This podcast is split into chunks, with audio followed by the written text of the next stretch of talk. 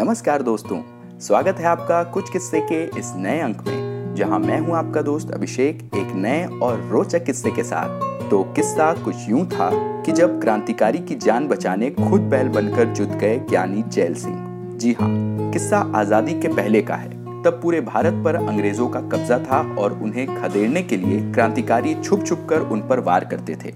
हमलों के लिए क्रांतिकारी बंदूक बनाते, बारूद इकट्ठा करते और सही समय पर हमला करते। उसी दौर में पंजाब में युवक जर्नैल सिंह भी ऐसे साथियों की मंडली में शामिल थे जो क्रांति की अलग जगा रहे थे।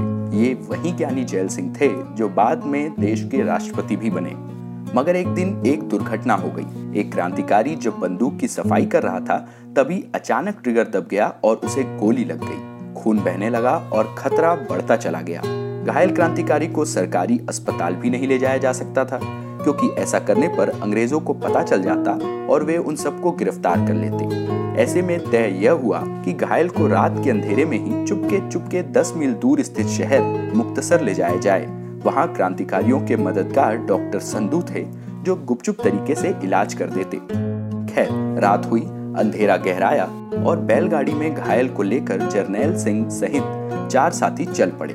आधा रास्ता ही तय हुआ था भी तेज बारिश और बिजली कड़कने से बैल ऐसे भड़के कि गाड़ी से रस्सी तोड़कर भाग गए। अंधेरे में उन्हें ढूंढना भी मुश्किल था।